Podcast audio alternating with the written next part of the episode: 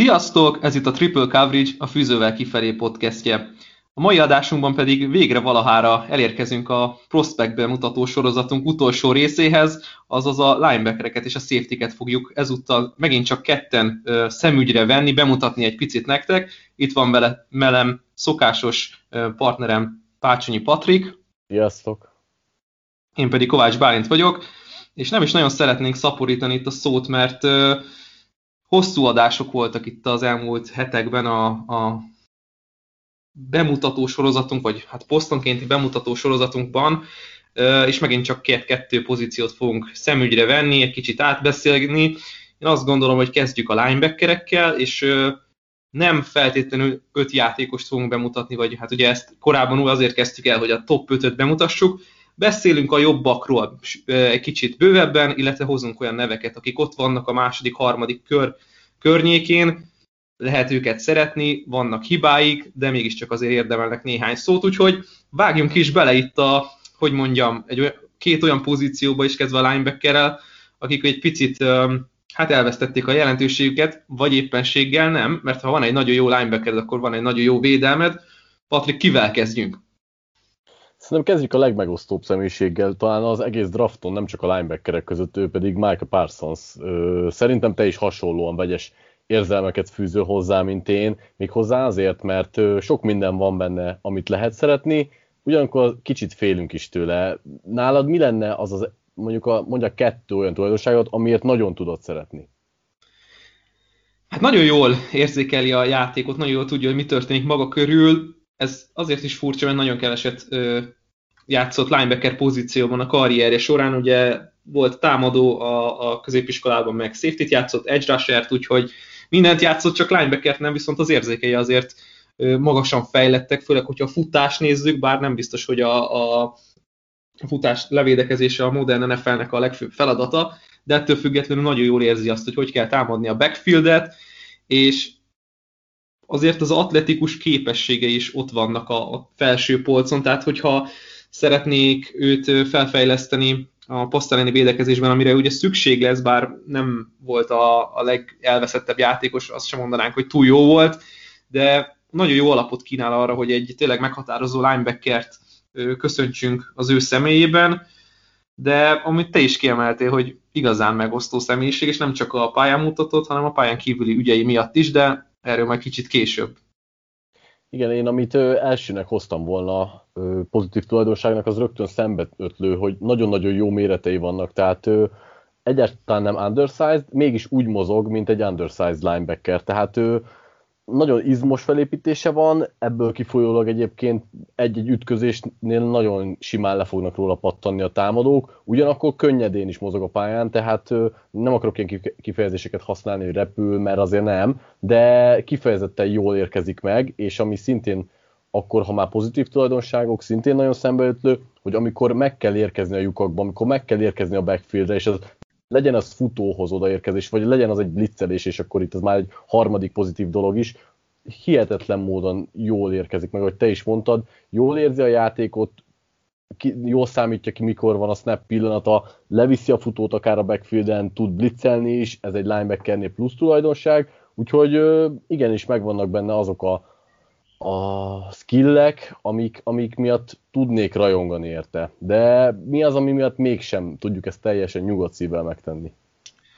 Szerintem a limitált kép, amit kapunk tőle, mármint ugye a meccsfelvételek tekintetében, az nagyon-nagyon keveset játszott, ugye ne felejtsük el kiemelni, hogy a 2020-as évet ő nem vállalta, kiülte az elmúlt egyetemi szezont, és hát pont ez egy furcsa dolog, mert ugye őt emlegették a legnagyobb linebacker tehetségnek már 2020 előtt is, és valószínűleg ennek köszönheti azt, hogy már a scoutok mondták neki, hogy biztos elsőkörös tehetség vagy, nem fogunk kihagyni, hogyha nem is tudom, a top 20-ban választ a mi csapatunk, kapott rengeteg ilyen információt, és ennek köszönhetően ugye nem vett részt a 2020-as szezonban, bár én azt gondolom, hogy ez a 2020-as szezon lehetett volna az, ahol bebizonyítja, hogy nem csak top 20-as tehetség, hanem egy top 5-ös tehetség futball IQ-ban felfejlődve, tapasztalatban felfejlődve, coverage-ban felfejlődve, és akkor ezek azok a pontok, amik egy picit így, hát kérdőjelesek itt szerintem vele kapcsolatban. Hát igen, bár lehet, hogy a Penn State-en, amit ő művelt az egész csapat, ő sem biztos, hogy ő pozitívan jött volna ki ebből a dologból. Minden esetre én összefoglalva a kedvesti filmben pont azt mondtam, hogy egy kicsit érettebb játékot várnék tőle, és akkor itt lehet érteni ezt coverage-re, lehet ezt érteni akár futás elleni védekezésre, de lehet akár ezt érteni off-field dolgokra is, hogy nagyon picit azt érzem, hogy még nem egy olyan kiforrottan érett személyiség, akinek ott a pálya közepén irányítani, vagy aki ott a pálya közepén már most irányítani tud egy védelmet, úgyhogy lehet, hogy vigyáznék azzal, hogy hol húzom, és ha már hol húzom, akkor nyugodt szívvel melyik csapatnál kezdődik neked a range-e? Te nem leszel nyugodt, hogyha én ezt bemondom, hogy melyik csapatnál kezdődik a range, mert szerintem és egy picit tartok én is egyébként ettől a választástól, 1/9 Denver, pici túlzás, inkább mondjuk a Detroitot, tehát valószínűleg ott van a... De ezt azért mondod csak, mert hogy a Lionsnak meg a Broncosnak van linebacker négye, vagy pedig ott már szerinted értékben is eljöhet az ő ideje? Nem, de szerintem a Detroit által képviselt új filozófiába bele fog illeni egy linebacker húzás nagyon-nagyon magasan, és akkor nyilván lehet lépdelni lefelé Denver, Dallas, Minnesota akár, New England, Arizona, Las Vegas, így sorolva a csapatokat tényleg egymás után. Én azt gondolom, hogy legeslegkésőbb a Washingtonig, tehát az 1/19-ig el fog ők elni, és azért is, mert ott például Washingtonban van egy olyan égető linebacker need, amit nem hiszem, hogy meg lehet kerülni. Jó kérdés, hogy tudnak-e menni azzal, amit Parsons képvisel, mondjuk pályán kívül, de ne felejtsük el, hogy a Washingtonban uralkodó jelenlegi vezetés azért húzott egy-egy olyan kiemelkedő képességű linebackert, aki majd mondjuk a következőkben Hall of Fame-el lesz, hogy a Luke Kuechlyre gondolunk, és nagyon sokan hozták ezt a párhuzamot, hogy Kuechly szintű tehetség. Nagyon-nagyon picit egyébként lehetne látni, bár nyilván soha nem szerencsés ilyen magaslatokban beszélni, hogy az egyik legjobb linebacker, akit a modern korban láttunk, ahhoz hasonlítjuk rögtön, de egy nagyon picit én is bele tudom ezt látni. Nagyon sok linebacker tehetséggel égtünk meg az utóbbi időben, úgyhogy óvatos lennék, de egyetértek a range-eddel. Úgyhogy igen, még egy dolog, amit nagyon egyetértek veled, hogy kíváncsi vagyok, hogy ahova kerül, ott mennyire lesznek körülötte olyan személyek, akiket így be kell húznia. Tehát mennyire lesz ő a csapatnak a vezére, mennyire kerül bele esetleg egy idősödő védelembe, ahol majd jövőre, vagy hát a jövőben ő lehet a sztár, vagy mennyire kerül bele egy fiatal védelembe, ahol már most át kell venni ezt a húzó ember szerepkört. Úgyhogy izgalmas, itt szerintem tényleg egy olyan projektet kapunk Parsons személyében, ami hát megfoghatatlan és kifürkészhetetlen. Lehet, hogy az első éve után már nem látjuk őt futballozni, mert nem érlik semmelyik csapatnak a képébe, és tényleg az is lehet, hogy 10 éven keresztül egy meghatározó játékos lesz, mert a tehetsége az megvan, vagy hát a kínált potenciál az megvan nála, de azt kell mondanom, hogy a polcon maradva van egy hasonlóan izgalmas, és mondhatjuk azt, hogy hasonlóan megosztó játékos, ő nem más, mint Jeremiah Owusu-Koramoah, aki röviden csak JOK. Patrik, mit gondolsz róla? Nagyon érdekes egyébként ez az első két linebacker, mert amíg Parsons esetében azt látom, hogy ő inkább ugye a front seven-nek így sok pontján feltűnhet, lehet jó blitzelő, passietető is akár, és egy futás ellen jó játékos, addig JOK inkább a back sevenhöz sorolható, és meg lehet kérdőjelezni azt is, hogy valóban linebackerként lesz-e majd a profik közt a toppon, nem pedig egy ilyen Jeremy Chin-szerű linebacker per safety szerepkörben, mert nála, amit ki lehet emelni, az, hogy hihetetlenül atletikus, és ennek megfelelően coverage-ben jóval jobbnak gondolom őt, mint Parsons, nem feltétlenül azért, mert sokkal jobbak az ösztönei, de hogy ő tényleg úgy tud irányt váltani, úgy tud a pályán laterál mozogni, ami talán már defensive back-szerű mozgás, és ez az, ami nagyon szimpatikussá és vonzóvá fogja tenni egy csomó csapat számára. Igen, itt legfőképpen egyfelől ugye a stílusa, amit kiemelnek nála, hogy nem igazán linebacker stílusú szerepkörben játszatták őt, másról ugye a testfelépítése, hát messze van az ideális linebackerétől, bár én azt gondolom, hogy ez talán inkább másodlagos, mert amit tud kínálni, akár a pálya közepén is, ez egy nagyon izgalmas dolog. Ugye ő korábban safety-t játszott, tehát őt úgy hozták el a Notre Dame-re, hogy safety-ből átképzik egy ilyen, tényleg egy ilyen rover szerepkörbe, ami picit linebacker, picit safety, de inkább a boxon, vagy a box szélén van, mint a boxon belül, ami hát a megítélésén is azért látszik, vagy hát hogy mondjam, nem feltétlenül gondol mindenki úgy rá, mint egy linebackerre, de akkor a safety szerepkört is érdemes kiemelni, mert sokkal inkább volt egy ilyen nickelback, mint hogy box safety-ről beszélgessünk, mert nagyon sokat védekezett ugye a slotban cornerback-eken is, elkapókon is, cornerbackként, mint például a Devonta Smith ellen, ugye láthattuk az Alabama ellen nem is oly rég, hogy hát volt, hogy egy az egyben emberfogásba kellett fedeznie, hát nem a legegyszerűbb feladat ezt megoldani, de én azt gondolom, hogy coverage-ban sokkal-sokkal Mike Parsons felett áll. Abszolút, mert olyan gyors lábmunkájával annyira pörögnek a lábai, ami már tényleg arra enged következtetni, illetve arra engedi őt, hogy elkapókkal is el tudjon menni, kis területen is akár slot elkapókkal felvegye a versenyt. Ez ugye a modernkori NFL-ben, a mai NFL-ben nagyon szeretik ezt a játékot a csapatok, illetve az edzők, de hozzájárul mindehez, hogy ugyanakkor, és akkor áttérhetünk a negatívumokra, hogy ez azért tudja megtenni, mert egy picit alulméretezett, lehet, hogy ebből kifolyólag a blokkokról majd nehezebben fog lejönni, kicsit jobban arrébb tudják tenni az útból, meg kell találni a szerepkörét, ahogy te is mondod, és nem adnám minden védőkoordinátor kezébe őt, mert el tudják rontani nagyon könnyen szerintem. Igen, meghatározott a szerepkör, vagy hogy mondjam, inkább azt mondom, hogy speciális a szerepkör, nem is igazán könnyen meghatározható.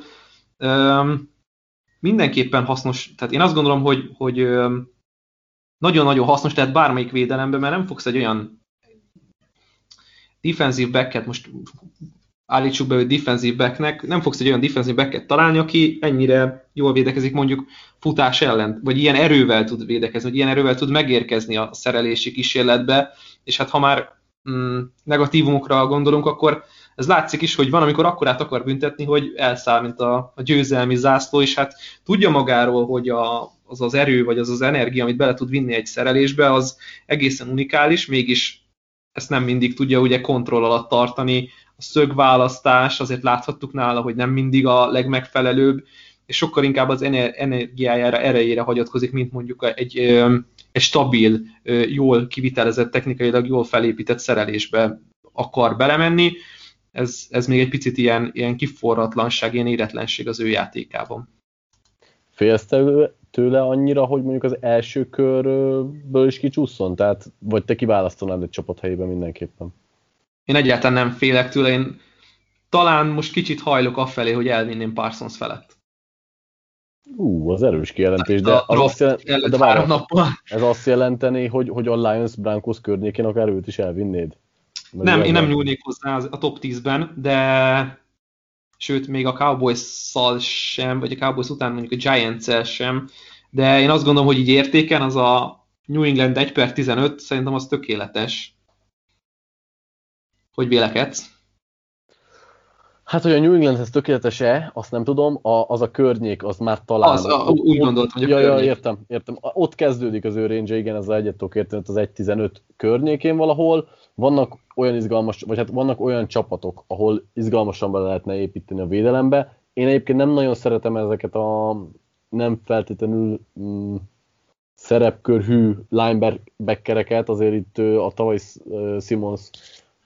Simons pick az egy kicsit elbizonytalanított, illetve én félek tőle, hogy undersized mennyire fogja megtalálni a helyét. Ettől függetlenül egyébként egy olyan játékos, aki tényleg hasznos lehet coverage-ben, és ezzel azért kiharcolhatja magának a szerepkört sok csapatban. Valahol a vége, ahol meg ki fog menni, az meg talán ott a Browns lehet. Igen, egyébként én azt gondolom, hogy ő neki az a legnagyobb erénye, hogy mind a 4 downon fönn lehet őt tartani, mert nem lesz soha a védelmednek olyan pontján, vagy nem kell feltétlenül olyan pontján játszatnod, ahol sebezhető, mert hogyha korai downon kicsit kihúzod őt a boxból, és ne kelljen annyit felelnie a futásért, akkor azért megoldás, hogyha pedig a harmadik kísérletre jön, akkor pedig simán fennhagyhatsz mellette, vagy akár ő legyen az egyetlen linebacker, és teljesen egy nagyon könnyű csomaggal jelentkezel, úgyhogy én azt gondolom, hogy nagyon nagy értéket képvisel itt az első körben. Haladjunk is akkor tovább a harmadik linebackerünkkel, és szerintem konszenzus mindkettőnknél, hogy nem más, mint Zaven Collins, ugye a Talszának a óriásit, értékben óriásit növekvő linebackere. Szerintem egy évvel ezelőtt egyikünk se beszélt volna róla, hogy ott lehet az első kör környékén, és most pedig már olyan hangokat lehet hallani, hogy akár ő is a top 20-as választások egyike lehet, ez egy picit túlzó, de úgy tűnik, hogy a liga jobban kedveli őt, mint mondjuk a draft közösség. Patrik, mit látsz benne, ami szerinted kiemeli őt a többiek közül?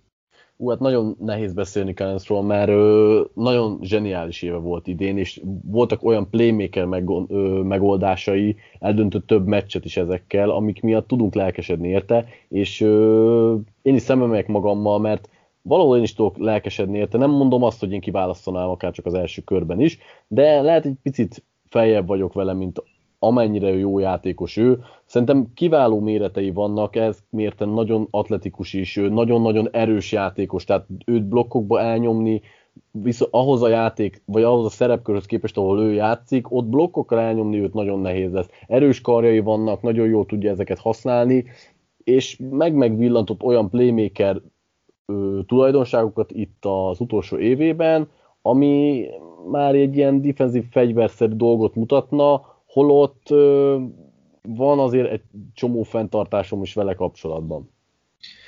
Nagyon érdekes, amikor először én elkezdtem őt nézegetni még jóval, még hónapokkal ezelőtt, nagyjából szerintem még talán a szezon is tartott. Ugye nagyon sokat beszélgettek hétről hétre a Talszáról, meg hogy milyen jó szezonjuk van, meg ki a legnagyobb sztár, meg kik az eligible játékosok, és nagyon furcsa volt megnézni Collinst, hogy tényleg 6 láb 5 inch magas, tehát nagyon magas játékosról beszélünk, kb. 2 méter és 260 font, ami egy ilyen egészen furcsa dolog, mert edge rusherek nincsenek ilyen tömegben itt a drafton, és ő pedig olyan könnyedén, olyan sallangmentesen tud mozogni, mint hogyha, nem is tudom, 6 láb magas lenne, meg 220 font, tehát hogy így sokkal nagyobb ember, mint mondjuk a poszton egy átlag, és sokkal könnyedebben mozog, mint sokkal kisebb linebackerek, és ez az, ami szerintem nagyon jó nála, hogy coverage-ban nagyon könnyen hátra tud lépni, nagyon könnyen tud reagálni, visszamozogni a line of scrimmage-hez közeli zónákhoz, tehát olyan irányváltásokra képes, amit így nem várnál tőle, és azt vettem észre, hogy a csapatok a szezon 2020-as szezon második részében elkezdték teljes mértékben elkerülni őt, mert ugye ő volt a Talszának a gyenge oldali linebackere, és nagyon kevés olyan játék ment az ellenfeleknél, ami az ő oldalát támadta akár futásban, akár elkapásban, és ilyen hatással a játékra azért, vagy ilyen hatással lenni a játékra azért elég nagy dolog. Igen, és igazából én szeretem az ő játékát, de nem félsz attól, hogy nagyon picit nyers, illetve nem találkozott feltétlenül a legnagyobb csapatokkal, hogy ez becsapós lehet az ő esetében, mert azon a szinten, és ez a linebackereknél nálam egy olyan pont, amitől nagyon szoktam félni, hogy egy bizonyos szinten a linebackerek nagyon-nagyon jól tudnak teljesíteni, viszont hiányoznak azok a process dolgok, amiket a profi szint már megkövetelne, és Collinsnál pont ez az, ami szerintem hiányozhat, mert itt nagyon sok minden dolgot, vagy nagyon sok dolgot meg tudott oldani, úgymond reagálásból, ösztönből, viszont ezek inkább egy picit ilyen leegyszerűsített dolgok voltak, tehát most ritkán próbálták mögébe ívelni a labdát, nem annyira támadták tudatosan a támadó koordinátorok mondjuk az ő sávját, ezt a profik azért kihasználhatják, nem tudom, ezt te hogy látod? Hát jó kérdés, hogy azon a szinten az ő, teljesítmény az mennyire valós, hogy lehet ezt átfordítani, akár csak egy magasabb szintre, vagy akár a profik felé, hogy rendben van, hogy az AAC-ben nem keresték őt az offenzek, mert hát nem az ország legerősebb konferenciáról beszélgetünk, bár azért vannak jó csapatok ott. Nekem az a nagy kérdés vele kapcsolatban, hogy mennyi, és ez több játékosnál, a következőkben több játékosnál fog előjönni, hogy mennyire reaktív, vagy mennyire proaktív ő, hogy mennyire érti, hogy mi történik körülötte, ami sokkal jobb szerintem, mint hogy mennyire tudja később lereagálni, és már mondjuk atletizmusból megoldani a dolgot, mert az egyik az egy magasabb intelligenciát feltételez, mint a másik, amik ugye kisebb futball tapasztalatot vagy tudást, mégis nagyobb atletizmust mutat, és én azt gondolom, hogy Collins inkább ebbe a kategóriába esik. És ő milyen szerepkörbe látnád őt? Tehát egy milyen hagyományosnak mondható linebacker szerepkörbe tudod őt a legjobban elképzelni? Hát furcsa, mert egy tényleg ilyen felépítéssel erős oldali linebackerként inkább több futás elleni dolgot bízná rá, és abban pont nem erős, úgyhogy gyenge oldali linebacker lesz szerintem az NFL-ben, és megpróbálják majd azt a nagy testi fölényt kihasználni, főleg mondjuk tight endek ellen, hogy akkor menjen, és azt a zónát teljesen zárja ki, ahova mondjuk jöhet egy hook, vagy jöhet egy slant. Ez korrekt, szerintem hasonlóan vélekedek én is. Azt nem tudom eldönteni, hogy tényleg mennyire bízzak az ő tehetségében, és mondjuk az első körbe bemerjem-e vállalni, de én inkább második kör elejére gondolnám őt. Most van egy olyan megérzésem, hogy nem fog benn maradni a második kör elején, és ki fogják őt vinni. Nagyon viszont a linebackerek itt az elején. Mondjuk az nem segít a történetben, hogy ugye a Kansas City Chiefsnek nincsen elsőkörös pikje, pedig ott azért potenciálisan lehetett volna linebacker, nyilván te Clevelandet is felhoztad már, de mondjuk tegyük föl, hogy itt valaki a top 10-ben, ugye potenciálisan mondjuk van 3-4 csapat, Detroit, akár Carolina, Denver, Dallas egymás után. Ha itt elindul egy rás, és mondjuk kimegy 2, ami nagyon meglepne, mert mindannyiunkat nagyon meglepne, akkor szerintem simán esélyes, hogy Collins miatt még föl is fognak jönni. Ez mondjuk engem azért erősen meglepne, tehát én nem látok ekkora linebacker rást itt, de hát legyen igaz, vagy nem tudom azt mondani, hogy legyen igazad, én nem szeretem az nem szeretnéd, hogy igazam legyen, én sem gondolom, hogy ez... Nem szeretem az első körös linebacker húzásokat, de Collinsznak minden jót kívánok, és szerintem egyébként idáig egyeztünk, úgyhogy innen haladhatunk úgy, hogy mondasz egy linebacker te, utána mondok egyet én, és akkor nem tudom, egy 2-2-t még, vagy... Szerintem az úgy jó, így röviden, érdekességképpen, de kezd te, mert jó. Kíváncsi, kit vinnél el, akiről majd akkor én csak pár szóban. Én nem feltétlenül sorrendben gondoltam, de... Jó, igen, csak hogy ne lőjük le egymás elől. Jó, én bemondok egy nevet, amit szerintem te vele nem vagy annyira magasan, én Jamin Davis-t mondom, nem azt mondom, hogy ő a negyedik a bordomon, de hogy egy érdekes prospekt, akit azért lehet szeretni szerintem, mert ő is nagyon-nagyon atletikus, nagyon nagy, hogy mondják ezt, nagyon nagy range-el van a pályán, és ezért több helyre, több spotra is odaél, ahol tud szerelni, és viszonylag magabiztosan is oldja meg ezeket a szereléseket, tehát jól érzi a szögeket, jól érkezik meg, nem azt mondom, hogy a legeslegjobb ösztönei vannak, vagy pedig, hogy nagyon jó processzál, de mivel nagyon atletikus, ezért olyan range tud bejárni, hogy azt bizony ki tudják használni a csapatok. Ez nagyon érdekes az ő megítélése, mert sok helyen láttam őt mondjuk bordokon ilyen top 40-ben, de olyat is láttam, ahol éppen, hogy befért a 100-ba. Tehát ő egy elég vegyes megítélésű linebacker, ugye a Kentuckyről jött, és éppen ezért nem a legeslegjobb a technikája, egy picit nyásnak is mondanám, nem is játszott olyan nagyon sok mérkőzést, viszont szeretik ezt az atletikus range-t, amit ő tud szerintem az NFL-ben.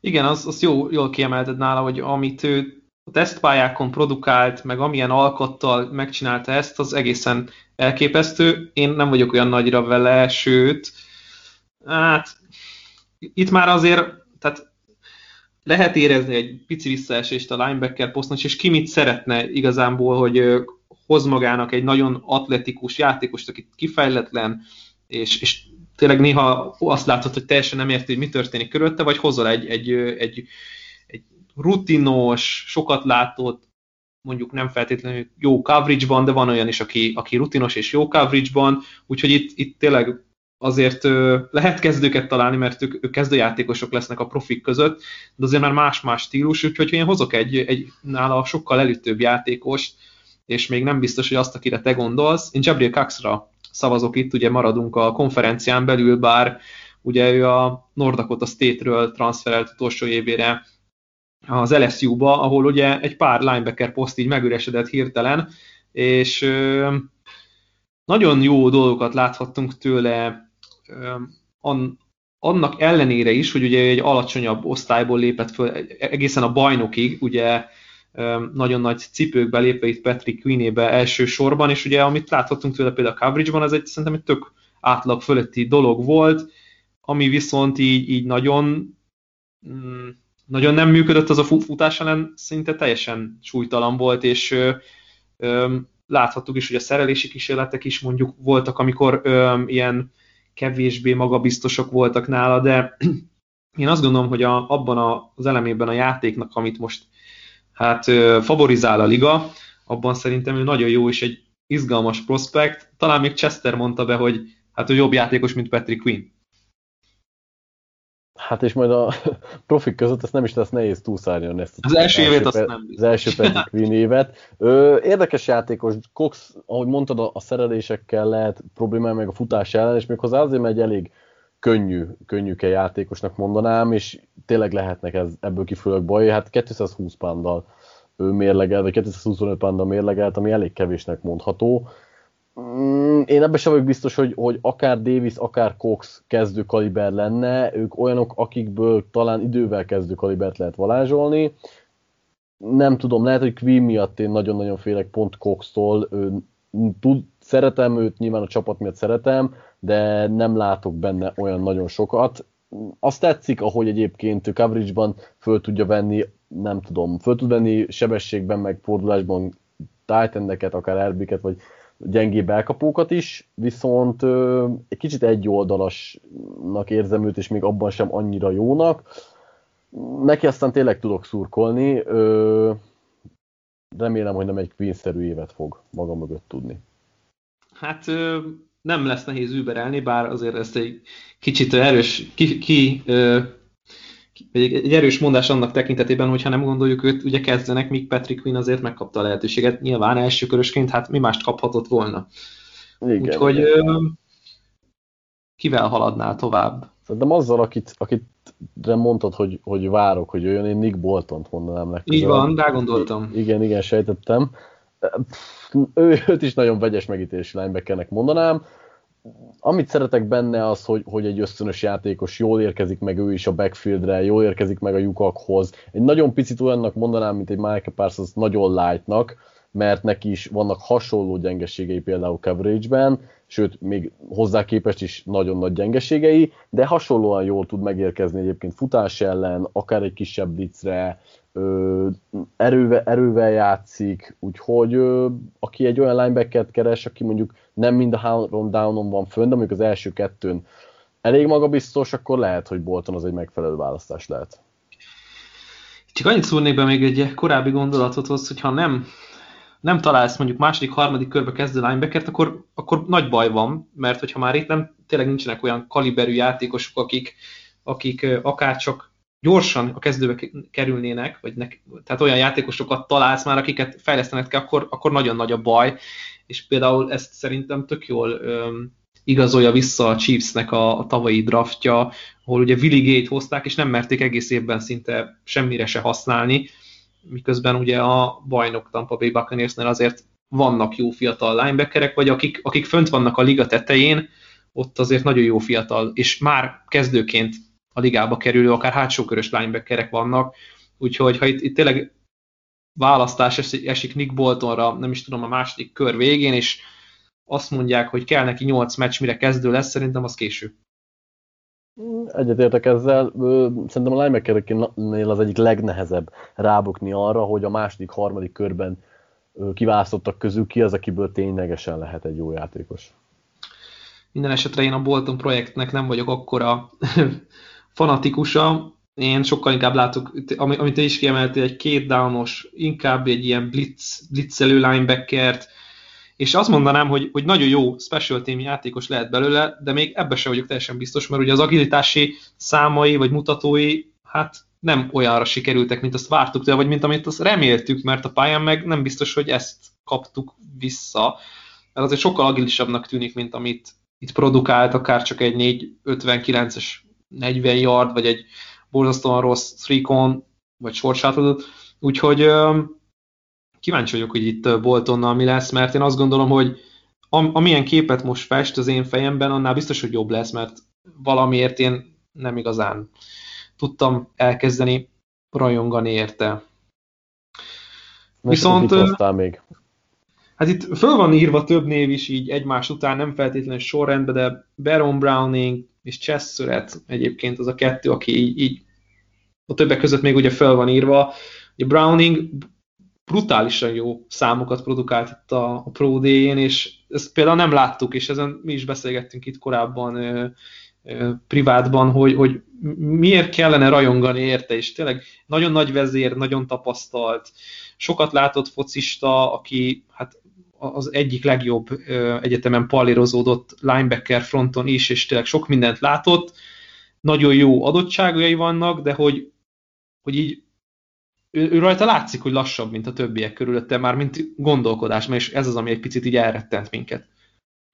Abszolút, ugye a TDM van vele nagyon-nagyon magasan talán. Így van, ilyen top 20-as majdnem, vagy nem is tudom hirtelen, ilyen őrülten magasra tették. Az a baj, hogy értem, amiket mondanak, és tetszik az az agresszivitás, fizikalitás, amivel játszik meg, ami tényleg hatalmas vezérnek gondolom én is, amit te is mondtál nála, és tud keményen játszani, ez nagyon látványos, ugyanakkor egy NFL defense-ben az ő helyét nem látom, tehát az olyan lassú olvasást és akár megindulást, amit ő néha produkál, meg olyan átlagos ösztönöket, hát ezzel inkább kikopnak szerintem a játékosok, és maximum nem tudom, nagyon rotációs szerepkörben tudom elképzelni, nem tudok rajongani érte. Én sem, picit így túlzóan, de azt látom magam előtt, hogy ha őt kezdőként szánják NFL pályára, és lehet, hogy akár sérülések miatt, vagy nem is tudom, úgy jön ki a roster, hogy ő kezdő lesz, hát mellett el fognak kapni 5-6 labdát meccsenként, ami szerintem nagyon sok. Abszolút. És akkor még kit mondtál? Egy Chess Surratt, de Dylan Moses is mint érdekesség fel van írva, hogy az egyik, ugye Surrattnek a testvére is ugye jelentkezett a draftra, ő hát a North Carolinán irányítóból lett, ugye linebacker, ami egyik évről a másikra történő változás. Hihetetlen futballíkúja van, de neki meg a testi adottságai nem feltétlenül olyanok, vagy az atletizmusa nem olyan, ami hát a profik között jól működhetne. Igen, abszolút. Moses pedig azért érdekes játékos, mert őt már egyébként tavaly is első körbe láttuk néhány mockban, és most már oda jutottunk, hogy idén pedig talán még a második napról is kicsúszhat, mert nála is az a bajom, hogy nincsenek meg azok az ösztönök egyszerűen, amik szerintem egy NFL linebackernek kellenek, nem olvas elég gyorsan, nem reagál elég gyorsan a playekre, meg hát ugye a sérülés koncern is ott van részben, úgyhogy Mózes inkább egy ilyen harmadik napos tehetség most már nálam. Igen, ez érdekes, mert 2019 elején sérült meg abban az évben, amikor mindenki azt várta, hogy ő is bebizonyítja, hogy a legjobb linebacker az egész országnak. Megsérült, picit elfeledett lett, kicsit le is lassult egyébként, és szerintem picit félt is a lábát, a térdét, ugye neki a kereszt szalagja szakadt el, de azért mégiscsak egy olyan tehetséges játékosról beszélünk, aki 5 csillagosként érkezett az Alabamára, ami hát azért önmagáért beszél, hogy már-már középiskolai szinten is ő nagyon magasan repült itt az előjegyzések, vagy a jegyzések, feljegyzésekben, vagy ilyen nem tudom, hogy fejezzem ki ezt, tehát hogy a recruiting rankingban, csak ugye ez nem hangzik túl jól magyarul, elég magas helyen szerepelt, úgyhogy nekem még egy ilyen érdekes név volt. Patrik, dobnál be még valakit, vagy haladjunk tovább? Még érdekességként, és tényleg nem azért, mert hogy nagyon sokat várnék tőle, Ernest Jones lehet, nem mondom jól a nevét, őt lehetne megjegyezni, hogy szerintem szenzációs, ahogy ki tud fordulni a blokkokból, meg ahogy le tud jönni egy-egy ütközésről, de hát ő is hiány van egyébként szerintem azoknak a tipikus linebacker ösztönöknek, amiket el tudnánk várni, illetve ő el van veszve azért, hogyha nagyobb területen egyedül marad, akkor coverage-ben azért őt el tudjuk veszíteni. Lehet még itt hozni ilyen érdekességeket, nem tudom, McGrone, Monty Rice, lehetne hozni itt egyetemi szinten kiemelkedő tehetségű linebackereket, akik a profik között azért el tudnak veszni, de szerintem forduljunk rá a másik pozíciónkra, amit itt vizsgálunk, és kicsit hasonló lesz a két poszt bemutatása, mert itt is elkezdjük inkább az elején. Hát az igazán nagynevűekkel, vagy inkább a nagynevű sztárral a poszton, vagy akit a legnagyobbra tartunk, és akkor megyünk szépen lefelé a bordunkon, vagy hát a rangsorolásunkon, és akkor legyenek a safety, vagy hát ugye a safety-vel zárjuk ezt a prospect ismertető sorozatot, ami így podcast formájában összejött. Nem volt egyszerű ezt a pozíciót sem megragadni, ugye Patrik? Abszolút nem, és ugye nagyon sokat beszéltünk, ugye, hogy a linebacker poszt mellett a safety-k meg itt is ítélése, és nagyon-nagyon kettős a drafton, azért nem kapkodják őket tonna számra, és idén is szerintem az első körbe azért megegyezhetünk abban, hogy az első körbe egy játékost várunk, szerintem itt nem árulunk el nagy zsákba macskát, hogy mind a kettőnknél Trevon Moehrig ez az első leges játékos, jól gondolom, ugye? Nem tévedsz, egyértelműen. Én is picit olyan ez, mint a belső védőfal ember poszt, hogy lesz egy az első körben jó eséllyel, de utána azért nem látod, hogy ki lenne a második, és nincs is nagy konszenzus, hogy ki lenne a második játékos, akit a liga szeret, vagy akit mi szeretünk.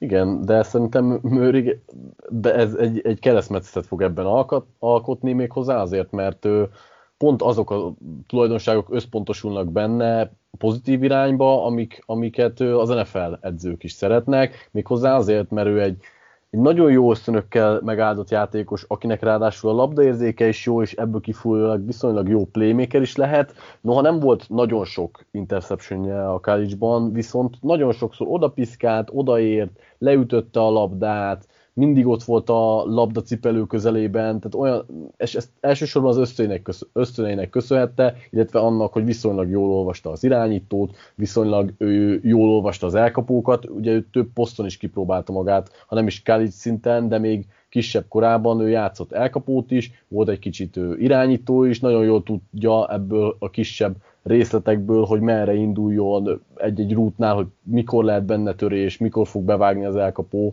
és éppen ezért mindig a labda közelében tud lenni, ami szerintem egy fontos dolog a mai NFL-ben, mert szeretik azokat a játékosokat, akik akár klács pillanatokban, akár csak egy-egy olyan momentummal észre tudják vetetni magukat, amiben Moehrig pont jó lehet.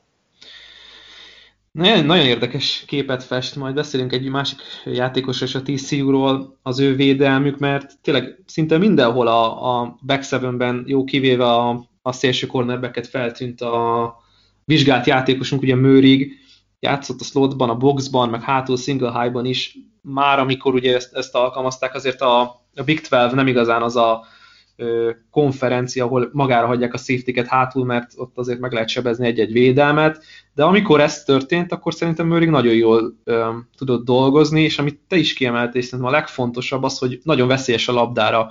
Persze nem biztos, hogy ez mindig interceptionben fog összpontosulni, de leütött labdák, megzavart elkapók, megzavart útvonalak, azok mindig ott voltak nála ilyen jellemzőként a játékában, és tényleg mi más lehetne kiemelni a safety-kkel kapcsolatban, mint hogy az, hogy le tudják védekezni a passzjátékot, és szerintem ez sokkal-sokkal jobb képet fest nála, mint az összes többi játékosnál, akit fogunk vizsgálni.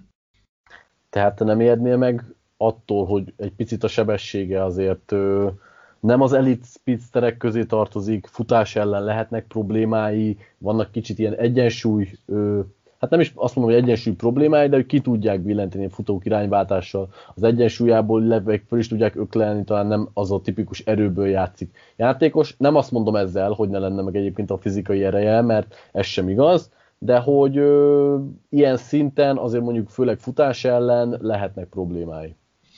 Lehetnek, és még azt is hozzátűzném itt, hogyha már a kérdőjeleknél vagyunk, hogy nem biztos, hogy van olyan, illetve van, de nem biztos, hogy maga biztos lennék akkor, hogyha őt beraknám tényleg single high safety-ként, de nem feltétlenül biztos, hogy ez a megoldás a modern NFL-ben, hogy mindenképpen ott hagyjuk hátul segítség nélkül a star safety-nket, sokkal jobban működne szerintem egy olyan rendszerben, ahol van egy párja, és akkor rotálják egymást, el van adva a snap után azt, hogy helyet cserélnek, tehát vannak ilyen kis cselezések benne.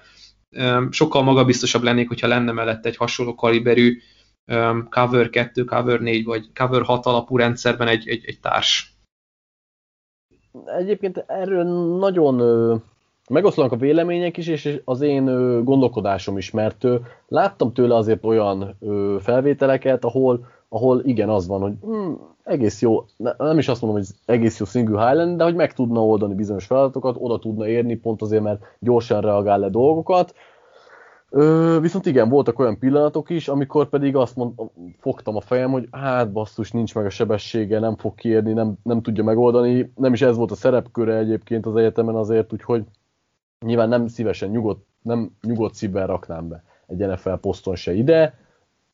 Ezt inkább nem negatívumként, hanem mint kérdőjelként tartanám nála számon, aztán csapat függő, hogy hol, milyen szerepkörben tudom elképzelni. De akkor abban egyetértünk, hogy biztosabb lennél, vagy sokkal jobban éreznéd magad, mint szurkoló, mint Trevon Moehrig fan, hogyha mondjuk nem egy teljesen egyértelmű cover 1 bekerülne. Persze, ez egyértelmű, tehát nem ott próbálnám ki, ez szerintem kristálytiszta. Mit gondolsz, hol van neki a plafonja és a padlója? Talán a Raiders pikénél van a plafonja, ahol elvihetik, és az első körből szerintem egész biztosan nem fog kicsúszni. Megegyezünk. Szerintem a Raiders után ugye ott lehet majd a Jacksonville 25-ön, akik, és ez egy nagyon szűk kis táv, ugye 8 pickről beszélünk 17 és 25 között, úgyhogy, és róla is el tudom képzelni, bár furcsa, de mivel ugye annyira, legalábbis szerintünk annyira kiemelkedik ebből a klászból, hogy nem kizárt nála se, hogy mondjuk jön egy Saints, és akkor feljön 22-re. Nála inkább el tudom képzelni ezt egyébként. Köszönöm.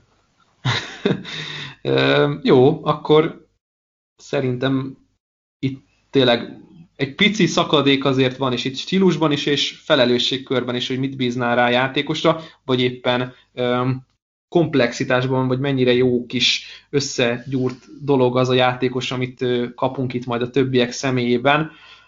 Én Javon Hollanddel mennék tovább, ugye az Oregonnak. Egyetértek. A safety-e, de ő is nagyon sokat játszott a slotban. Mit látsz benne, Patrik, miért szerethető?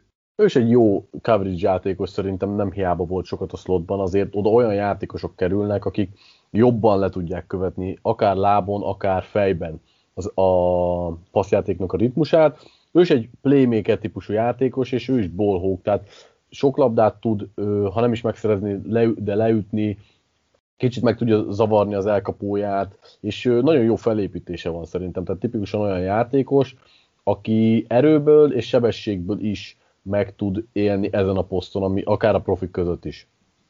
Igen, érdemes őt azért így az elején beszélni, vagy róla azért így az elején beszélni, mert nem játszott ő se 2020-ban, kiülte az elmúlt szezont, ugye itt a Pac-12 is nagyon nehezen indult el. Nem tudom, hogy egyébként a Pac-12 játékosok jól vagy rosszul jártak-e, mert szerintem ők vesztettek a legkevesebbet azzal, hogy nem léptek pályára, de tényleg az a produktivitás, amit mutatott maga az Oregon védelme, és Javon Holland is ugye főként a slotban, és mégis úgy beszélünk róla, mint egy safety, mert láthattuk azt is, hogy azért sebesség a hosszú távon elegendő ahhoz, hogy ezt a pozíciót bejátsza, és én úgy gondolom vele kapcsolatban is, hogy kipróbálható, és nem fáznék nagyon-nagyon tőle, hogyha mondjuk ő egy single high safety lenne az NFL-ben. Persze, nem azt mondom, hogy ez a vágyálmom, hogy ez így történjen, de szerintem megvan a magassága, a sebessége, az a range, ami kell ehhez, nem elit lesz, de kezdő szintű.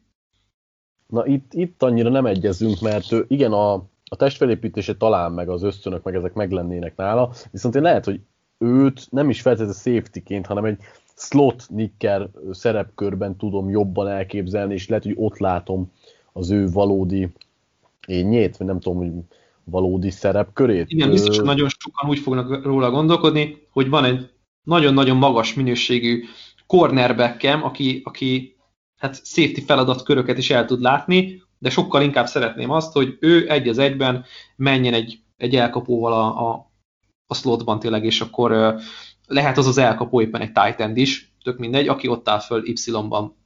Abszolút. Mit gondolsz, hogy ő szerintem nála már sokkal nehezebb meghatározni, hogy pontosan melyik csapatnak tetszhet, hol van a range-e, de hogy hogy gondolom az abban egyetértünk, hogy második kör, mondjuk, viszont hol kezdődhet? Tehát második kör elejére már látod, hogy az elején esetleg a körnek elviszik? Az a baj, hogy a Jacksonville-nek annyi pikje van itt a top, nem tudom én, 50-ben, 45-ben, ugye szám szerint 4, hogy az egyikkel biztos, hogy fognak safety-t húzni, és ha lemaradnak Moehrigről, akkor szerintem, hát azt nem mondanám, hogy Holland lesz a pick, de vannak izgalmas helyek, akár még azt mondom, hogy a San Francisco is izgalmas lehet 43-kal ott, mint egy slot corner, de akár safety szerepkör is, tehát hogy én azt gondolom, hogy ő egy top 50-es játékos, és a top 50-ben el fog kelni. Igen, én is magasra vagyok vele, bár sok bordon láttam, ahol nem volt benne akár a 75-ben sem, ami egy kicsit azért meglep, mert ha nem is, tényleg, ha nem is tudjuk ezen a tisztán safety szerepkörbe látni a helyét, őt jól lehet használni akár egy ilyen slot nickel játékosként, és abban meg igencsak tehetséges, mert a testfelépítésén nem kell változtatni, nem is kell, mert az tökéletes úgymond erre a posztra. Nálam a playmaker tulajdonságok is megnyerőek tudnak lenni. Én nagyon picit lehetne atletikusabb, de hát mindent azért, vagy hát ezt félig meddig tudja kompenzálni azért az olvasásával. Igen. Én is úgy gondolom, hogy egyébként, hogy ez, amit a végén itt zárszóként talán lehet mondani, az olvasásai nagyon jók, és ezért lesz egy nagyon hasznos, nagyon korai kezdőjátékos, tehát ő biztos, hogy hamar be lesz dobva a mély vízbe, és tesztelni fogják, sok produktivitás lesz, tehát nagy számokkal fog jelentkezni, leütött labdák, interceptionök, persze benyelt TD-k is, mert hát minél nagyobb az a szám, azért a hibázási lehetőség is nő, de én nagyon izgatott vagyok vele kapcsolatban, és azért látok minimális Rookie of the Year kandidáns dolgot benne. Az egy bold predictionnek hangzik nálam, de oké. Okay. Akkor tényleg sok lesz vagy magas lesz a produktivitás, amit de pedig nehéz lesz elkerülni. Most így belegondolom, most így kimondtad, a bold produktivitás miatt abszolút lehet, hogy egy ilyen sneaky jelölt lehet, tehát ez abszolút nem elképzelhetetlen. Én nem nagyon gondoltam bele, mert azért egy kicsit, nem tudom, kisebb név mondjuk így a védőpiacon is, de van. Lehet, hogy nem tudom, Zaven Collins fölrak 110 tackle-t, és akkor azt mondod, hogy hát emellett nem lehet szó nélkül elmenni, de én úgy gondolom, hogy amit a labdára fog gyakorolni hatásként, az szerintem nagy lesz már az első évében is. Jó, és akkor kínálod a harmadik? Kínálod a harmadik, mert azt szerettem volna megkérdezni, hogy kivel folytassuk. Én Richie Grantet mondanám. Akkor jó, mert együtt mentünk volna jó, ezzel a húzással. Okay. És azért, mert Grantnek nagyon tetszik két olyan tulajdonsága, ami szerintem az utána lévőknél már gyengébb, és ez az egyik ebből az, hogy olyan sebessége van, amikor utol kell érnie egy védőjátékos, vagy meg kell közelíteni az utolsó pár méteren, ami kicsit, ha nem is egyedülállónak mondható, de mindenképp a pozitív tulajdonságok közé sorolható, tehát az utolsó pár métert, azt az utolsó felgyorsítást, magyarul nem tudom megfogalmazni ezt a recovery speed, vagy processing speed, angolban ezeket használják, magyarban nagyon nehéz. Zárkózási sebesség, ez nem egy rossz szó, igen, ez az egyik, a másik pedig, hogy jól olvassa ő is a kubéknak szemét, és épp ezért tud az utolsó métereken akár késésből is megérkezni, mert kitalálja a végén, hogy hova jön a játék. Nálam ezek fontos tulajdonságok, és talán épp ezért tud harmadik safety lenni még úgy is, hogy vannak azért aggályaim vele kapcsolatban is, de a többieknél ebben a két tulajdonságban jobb, és szerintem ez fontos. Nála is amúgy el lehet mondani így pluszként, hogy azért a labdára gyakorolt hatása szerintem átlag feletti, és nekem van egy ilyen furcsa kettőség, amit nem tudom, hogy jó vagy rossz dologként könyveljek el, de hogy hiszem azt, hogy egy nagyon jó single high safety lehet, mégis nem feltétlenül láttuk azt, hogy ezt a szerepkört teljes mértékben be tudná tölteni. Persze ez a rendszernek is egy különleges segít a UCF-nél, rengeteget játszott a boxban is, nagyon sok feladatra kérték meg, ami azért magáért beszél, mert az a védelem, amelyik minden héten kapott 50 pontot kis túlzással, mert láthattuk a szezonban, hogy hát kitömték őket rendre, viszont mégis volt egy ilyen csillag az égbolton, és ez Richie Grant volt ebben a védelemben leginkább, akit azért elkerültek, le tudott zárkózni a boxba, nagyon jól tudott odaérni a line of scrimmage környékére, megállítani egy screent mondjuk, úgyhogy izgalmas játékos volt szerintem, de és ezt ki kell emelni nála, hogy ugye 5. éves senior, és 24 éves lesz nem sokára.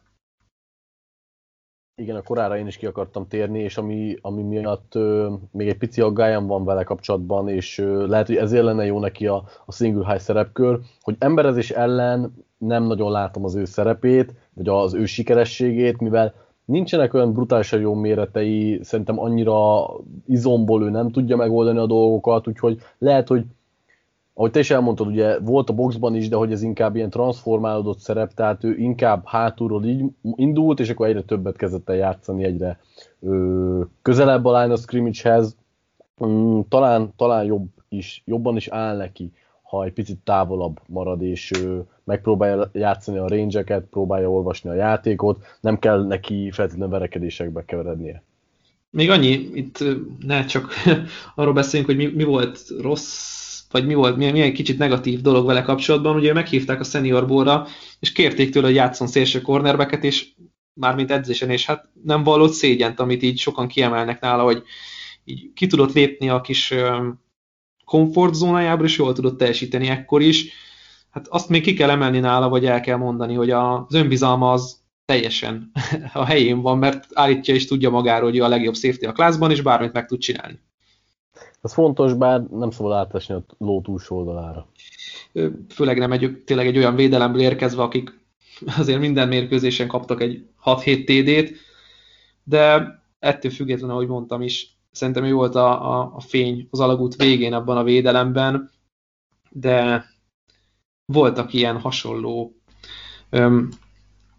hogy mondjam, tündöklő pontok az éjszakában más csapatoknál is, és ki kell emelni más safety-ket is, akik jobb vagy kevésbé jó védelemből érkeztek, de ott vannak hát már inkább azt mondom, hogy a második nap végén, harmadik nap elején értékben, ki miért, sérülések, felépítés, off-field dolgok, kivel haladnál itt tovább, Patrik? Jóval nehezebb kérdés, mivel itt nálam már nem egyértelmű soron, de mondjuk Jamal Johnson-t mondanám, nem tudom, mennyire tudsz egyetérteni ezzel. Igen, én is nem sorrendben, de ő van a következő cellában. Jó, okay. Akkor beszéljünk róla, aztán itt már egyébként tényleg nálam sem kristálytiszta a sorrend, meg szerintem itt van egy kisebb szakadék is. Hogy mit szeretnél a játékostól? Igen. Nála azt szeretem, hogy elég sokoldalú játékos, tehát neki van tapasztalata cornerként, van safetyként, amúgy is több sémában is el tudom képzelni. Általában jól követi le az elkapóját, vagy jól zárja a zónáját, tehát mindenképpen egy olyan játékosnak gondolom, aki nem egy nagyon sima, specifikus dolgot tud, hanem több kisebb dolgot is, vagy több kisebb dolgot is meg tudod bízni. Lehet, hogy nem fog semmiben legtökéletesebben, mint a klásznak a top-top-topja teljesíteni, de úgy mindegyikben egy nagyon picit meg fogja állni a helyét. Nekem nem tetszik egyébként Johnson, tényleg ő is nagyon sokat támadja a labdát, veszélyes a játékszerét, ki kell emelni, hogy a 2020-ban 8 mérkőzésen szerzett 4 interception-t, és leütött 8 labdát, ami így felfoghatatlanul magas szám, tehát egyfolytában ott volt a játékszer környékén, de talán azt érzem néha, hogy így nem veszi komolyan a focit. Tehát, hogy nem biztos, hogy teljes mértékben érdekli, és lehet, hogy ennek köszönhetünk egy gyengébb pro day-t is, ahol olyan nem várt gyenge produkciót mutatott, amire így nem voltunk felkészülve, mindemellett azért a törvénnyel is meggyűlt a baja korábban. Igen, a mentalitása az abszolút negatívum, és ebből kifolyólag ez a szereléseknél is látszik, hogy néha olyan volt, mintha nem akarna igazán ütközni, nem akarja, vagy félti a saját testépségét. Ez általában nem szokott egy olyan nagyon szimpatikus tulajdonság lenni. Igen, azért vegyes már itt a kép vele kapcsolatban. Lehet őt nagyon kedvelni, nagyon izgalmas highlight videókat lehet nézegetni róla, de az a baj a highlightban, hogy van egy jó játék, meg 3 átlagos és 2 rossz, és lehet, hogy ezzel írtuk le legjobban Jamal Johnson-t. És ha vele ilyen vegyesek voltunk, akkor mi van a többiekkel? Mondj egy nevet akkor most te. Nekem van egy személyes kedvencem, nem csináltunk most ilyen top 5 petket, vagy hogy mondjam, kis kedvencet, de nekem ott lenne a listámon Hamsah Nasirildeen, a Florida State-nek a safety, aki egy egészen, tragikus karriert futott be, itt a tragikusságot arra kell érteni, hogy 2019 legvégén elszakadt a szalagja neki is a térdében, és emiatt ugye már a 2020-as szezonban is csak 2 mérkőzésen lépett pályára. Nagyon rosszkor sose érkezik jókor egy keresztszalagszakadás, de hogy így akkor, amikor a legjobb fényében tündökölt ő, akkor jött ez a sérülés, és hát egy nagyon jó produkcióval előrukkoló 2019-es Nasirildeen-t teljesen elfelejtettünk itt 2020-ra, bár hogyha visszalépegetünk addig a játékokig, vagy azokig a felvételekig, amiket tőle kaptunk 2019-ben, ott is inkább a szezon közepén, akkor egy nagyon nagy termetű, jó range-el megáldott játékos, megfelelő intelligenciával, reakcióval, vagy éppen előrevaló olvasással nagyon jó teljesítményt mutatott, főleg ugye coverage-ban ő is kiemelkedett, de az a Florida State az egy nagyon érdekes Florida State volt, és teljesen megváltozott az a csapat 2020-ra, és ebből kifolyólag nem is nagyon tudjuk, hogy most ő milyen típusú safety valójában.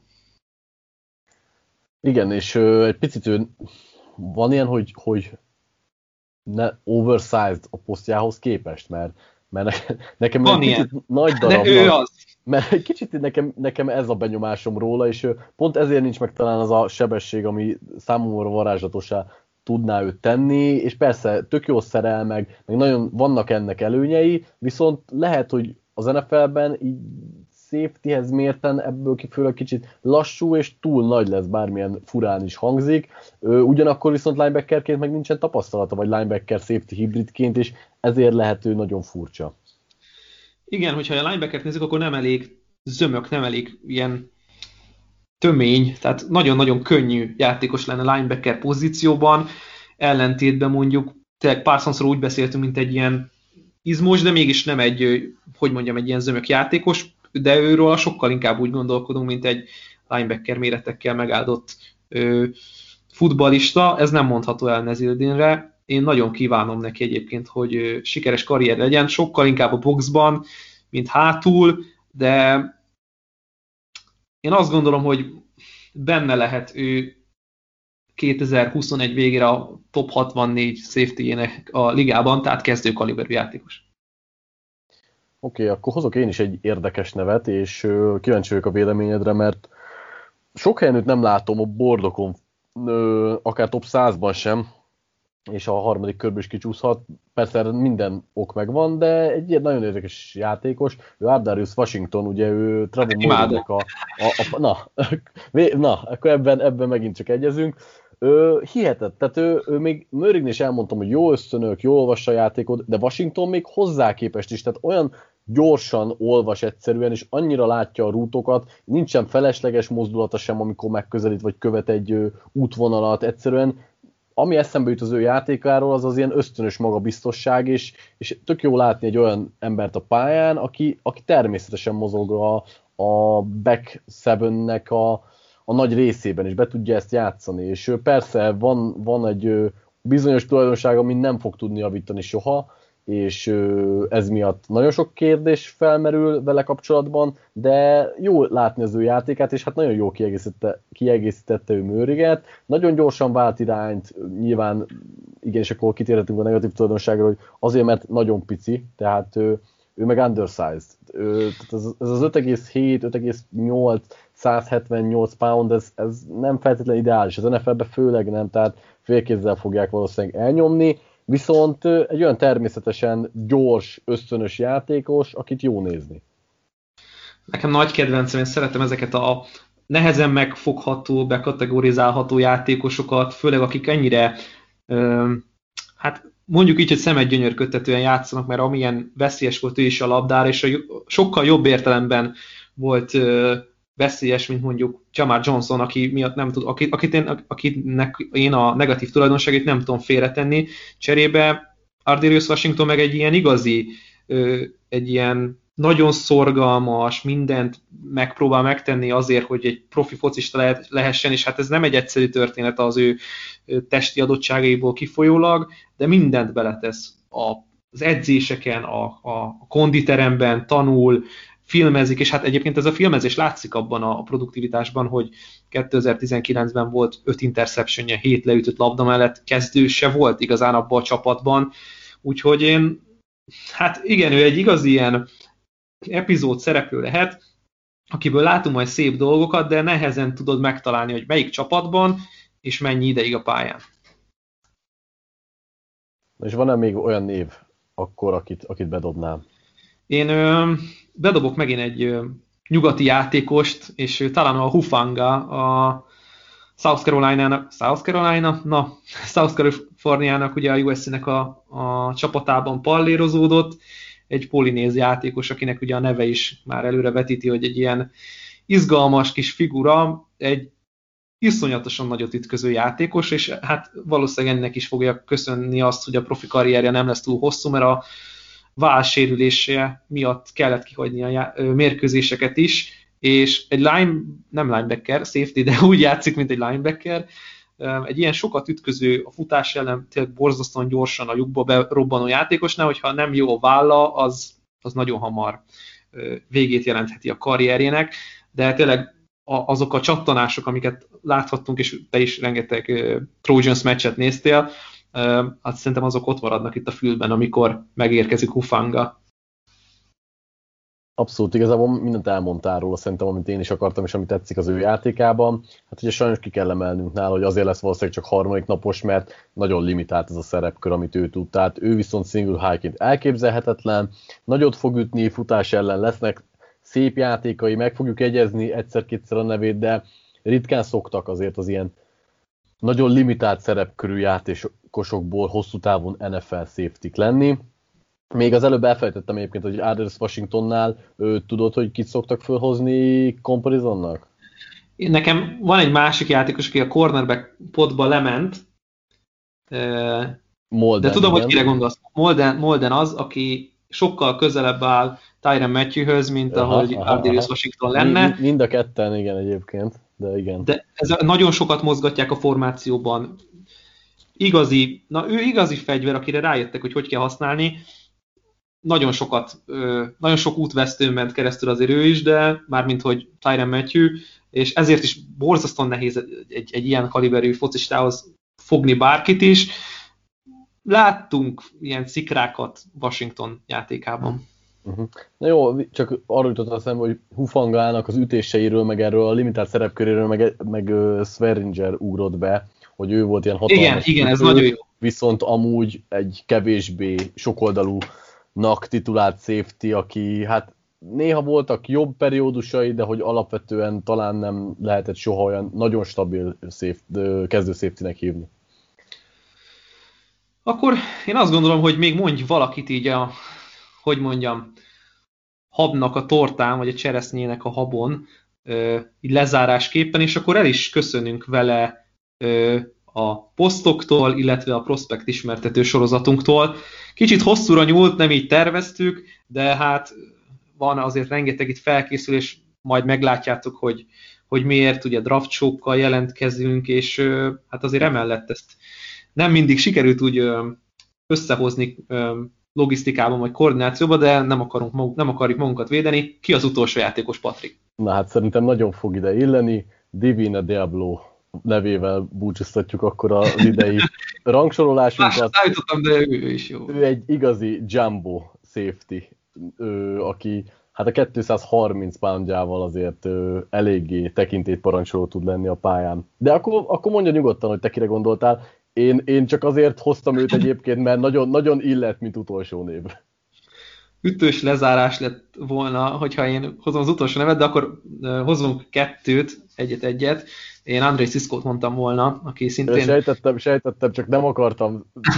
Mindenképp meg akartam említeni Diablót. Igen, Divine Diablo és Virginia Tech safety, hát tehát így mutatják az Old Venitút, és hátul áll egy ember, és tudod, hogy az ő már olyan nagy darab játékos, Ettől függetlenül azért vannak a játékában hiányosságok, csak úgy, mint Ciscoéban is, aki például sérülésekkel is bajlódott, de lehet nekük kezdő kaliberű játékosok, bár én Ciscoban inkább látom, mint Diablo-ban. Diablo szerintem jó special teamer lehet, főleg a termetének, meg a stílusának köszönhetően, de vannak itt még nevek, akiket föl lehet hozni jó-rossz oldalon, vagy hát pozitív-negatív oldalon.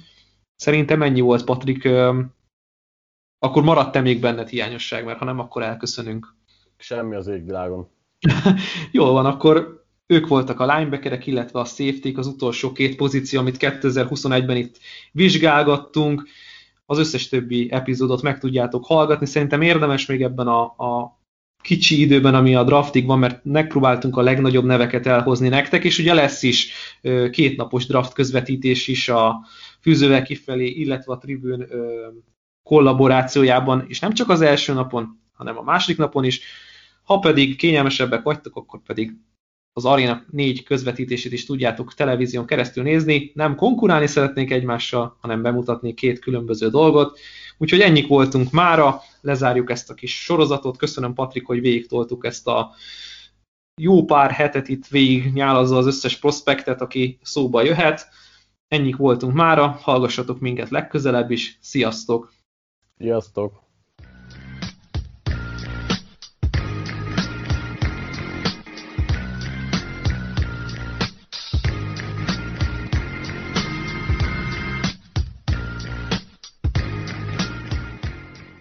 Ha más podcastekre is kíváncsi vagy, hallgasd meg a Béton műsor ajánlóját.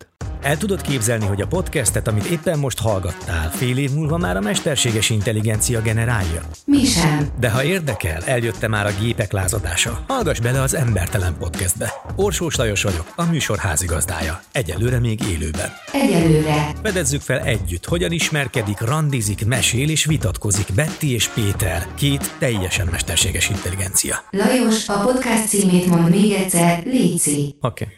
Embertelen Podcast. Ez a műsor a Béton közösség tagja.